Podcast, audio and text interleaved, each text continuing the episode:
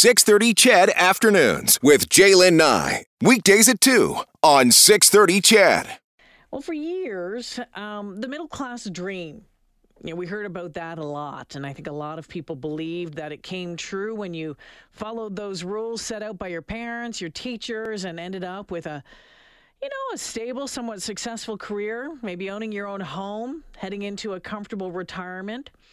You know, all of that is really, I think, the dream of a lot of us, and it still is. But an article written in part by our next guest suggests for many Canadians who followed all those rules that the middle class dream is dying. In an article for Global News, Mike Colledge, the president of Ipsos Public Affairs, asks, How did it all go so wrong? Mike joining us this afternoon. Welcome to the show. How are you today, Jalen? I'm doing pretty good, Mike. I'm trying to figure out anymore what is middle class. that's, a, that's an excellent question. It's uh, I, I think that um, the economists have determine it one way, but as the public, we divide it, determine it quite a bit broader than that. And I think we all feel like we're middle class. We're at the very top or the very bottom. Yeah, and you know what? It was interesting because I, I had uh, I saw a friend the other day uh, question, and it was on social media about what wealthy is and how do you classify wealthy. And I think it all depends on where you've come from, right? You know what your growing up was like, and so we all have a different perspective on this. You ask, how did it all go so wrong that this middle class dream is dying? Has it really gone that wrong, Mike? Well, I, I think we wrote the piece because we were a little surprised at people who seemed surprised at the, the, the quick turn on cost of living. That mm. you know, mm. people that were commenting, even the truckers process, people were surprised that it had happened. Right? We first started to see some of these concerns around affordability start in 2018, 2019, where people were saying, you know what, if you remember 2000, late 2018, early 2019, 40 year record low in unemployment, lots of jobs, but people were saying to us but I'm still not moving ahead. Like mm-hmm. I got a mm-hmm. job, but it's not a good job. I don't have a pension anymore. And then the COVID came along, and we we sort of parked those. I, I you know I equate it to we were on a we were on a boat heading towards some some dilemmas and icebergs, and then the boat started on fire, so we paused and we fixed the fire, or we slowed it down. And then as we got the fire under control, now we, we're right on top of the icebergs. And those things have all come back and, and even more forceful with, with obviously supply chain, um, the war, uh, post COVID pandemic. If you just said to people, uh, you know, the, the, the pundits and, and myself and a whole bunch of people in two years ago, March 2020, that by March 2022, April 2022, not only will we have a vaccine, but we'll have closed the gap in all the economic decline that we've had. Um, jobs will be back. The economy will be going so far, so high that we'll be worried about inflation. People would have said that's a remarkable success story. We'd be so lucky if that happens, and yet we find ourselves that happening, and we're more despondent than we were in March 2020. Yeah, in some of your numbers and, and, and polling sh- suggesting that folks even more pessimistic now about f- the future economic prospects that face them than they ever were, like even during the, the pandemic. And that's a little bit of a, a mind bend right there. Yeah, I, and I think what's happened is, like I said, you know, during the pandemic, we were we were all focused on one issue, and, and there was a bit of togetherness around COVID. And, and now we have many issues, right? Depending on where you are in life, you know, um, you're concerned about uh, uh, you're concerned about uh, you know retirement homes. You're concerned about uh, aging. You're concerned about if you're younger, climate change. I'm sorry, for my dog barking. It's okay. Uh, so so your your your your perspective has changed, and now there's a whole host of reasons. Everybody has a different issue, um, and one of the big ones I think for younger people um, and precarious income people is this ocean notion of a home, right? Mm. Because it was a pretty big signpost on the way towards the, the middle class dream. It wasn't necessary for everybody, but a lot of people saw it as a good sign as a step towards independence, controlling your weight through retirement, and most importantly for a lot of people, if they have kids, leaving them with a better opportunity. Yeah.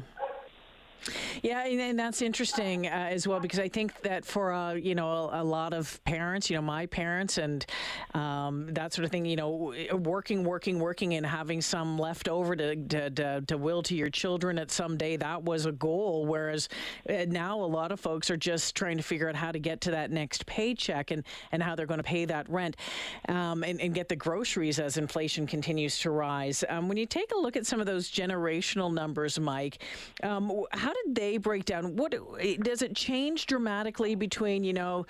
Uh, you know the Gen Xers and, and and the Boomers and the Millennials. You touched on the fact that a lot of Millennials are quite worried about ever being able to afford a home. So, so one of the questions we asked outside home was a, a quarter Canadian said, "You know, my household's tapped out. I can't, I can no longer find a way with little changes, major changes. I cannot deal." And find a way to deal with the rising cost of household necessities. So just set aside buying a house. I just a quarter, like I'm done. I just I don't know where this comes from. So you're not surprised that those under with household incomes under forty thousand dollars, four in ten, jumps quite a bit. That that makes sense.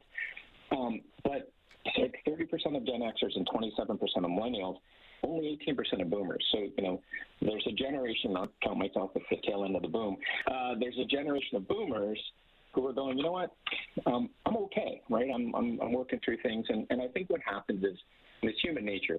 You know, if you have it, you're sort of sort of focus on how do I protect it, and hold on to it. Yeah. So I'm good with the status quo. I'm good with not personally, but the boomer. I'm good with status quo. I'm good with governments borrowing on the future to make sure we keep the standard of living going because I got mine. But for anybody down at the, the, the younger part of the population, you, know, middle age, you're struggling with kids and how do you move forward. And if you're younger, it's a whole different set of existential angst, right? What's going on with the, the environment, right? What's going to be left for me, let alone debt and deficit, let alone when do I get in a house? Um, and, it, and it's, a, it's a challenge to sort of focus on the future. And then you get into how do you encourage people to focus on things like getting an education, saving money, a whole range of things that are we've really anchored around this middle class dream of if you do those things, that'll pay off for you in, in the long run. If they don't feel like they're ever going to have a long run or it's ever going to pay off, well, why put money into RSPs? Mike Colledge joining me this afternoon, the president of Ipsos Public Affairs, and you can read the column that uh, that uh, he co-authored at globalnews.ca if you want to check it out. Is it all just about economics? No, it's not. And, and, and there's, so there's some disturbing things and some good things in that when you look at it a little bit broader to pull up in the economics. Some of the, the worrisome things, and again, this is all since sort of uh, mid 2020 through to today, uh, a real drop in those who say, I trust other Canadians to do what's best for the country. So there's a little bit of a decline in social cohesion. You know, maybe we're not growing all together. Uh, a drop in belief that the government and our system is doing the right thing, uh, down from 58 to 44 percent. And, and then the flip side, the view that the system is probably corrupt has grown from 57 to 65. Mm. So we're starting to doubt those institutions. We're starting to doubt others. And then there's, some, I think, some really positive things too. What we don't see um, is, is, we're not pointing fingers at people who are different than us. So the belief that diversity is a good thing and good for our country and our, our population is held very firm. It's actually grown from 80 to 82. The belief that we're treated fairly as Canadians has held solid. The belief that I personally want to hold on to the rule of law has held solid. So, so while we're sort of saying, I don't think my neighbors, I don't necessarily trust my neighbor, it's not um, it's not what we're, you know, we, we might have been worried about in the past or what we see down in the states where we worry about states that, well, it's all real racial and ethnic divides, right? We're, we're pretty, pretty square on the fairness, particularly younger Canadians, right? Once you're part of the the, the, the Canadian social uh, uh, network and you're in the country, it's all fair all the time. We're all in this boat together. Well, it'll be fascinating to see what tomorrow's federal budget uh, brings down and, and, and the reaction to a lot of folks on, on it and how they're feeling about middle class dream and, you know, the future after that. Yeah, and, and I think, um, you know, I mean, it's, it's it's very easy to respond, you know, based on the short term, and that's sort of the, the view that a lot of people take. Right, this works for me today, um, and it's harder to cast forward, which is why we don't see action as much action on climate change as mm. we like. So why we don't see that's, that's why I eat ice cream after dinner because I'm not thinking about how much I'm going to have to run or to get off. Right, yeah. short term gratification tends to tends to draw the focus. But I, I, I see an interesting parallel if you've seen uh, the business stories lately, the bank CEOs, so whether it's McKay at, uh, at RBC Reporter at Scotiabank, coming out and saying we need a long-term plan, we need an eight to ten-year plan, GDP mm-hmm. per capita going down.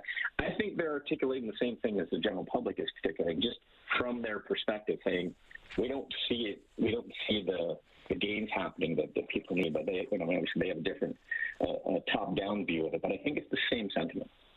Mike, uh, I want to thank you for joining me this afternoon. Before I let you go, what's the name of the dog that made the appearance on the show this afternoon? Uh, that, that was Scout.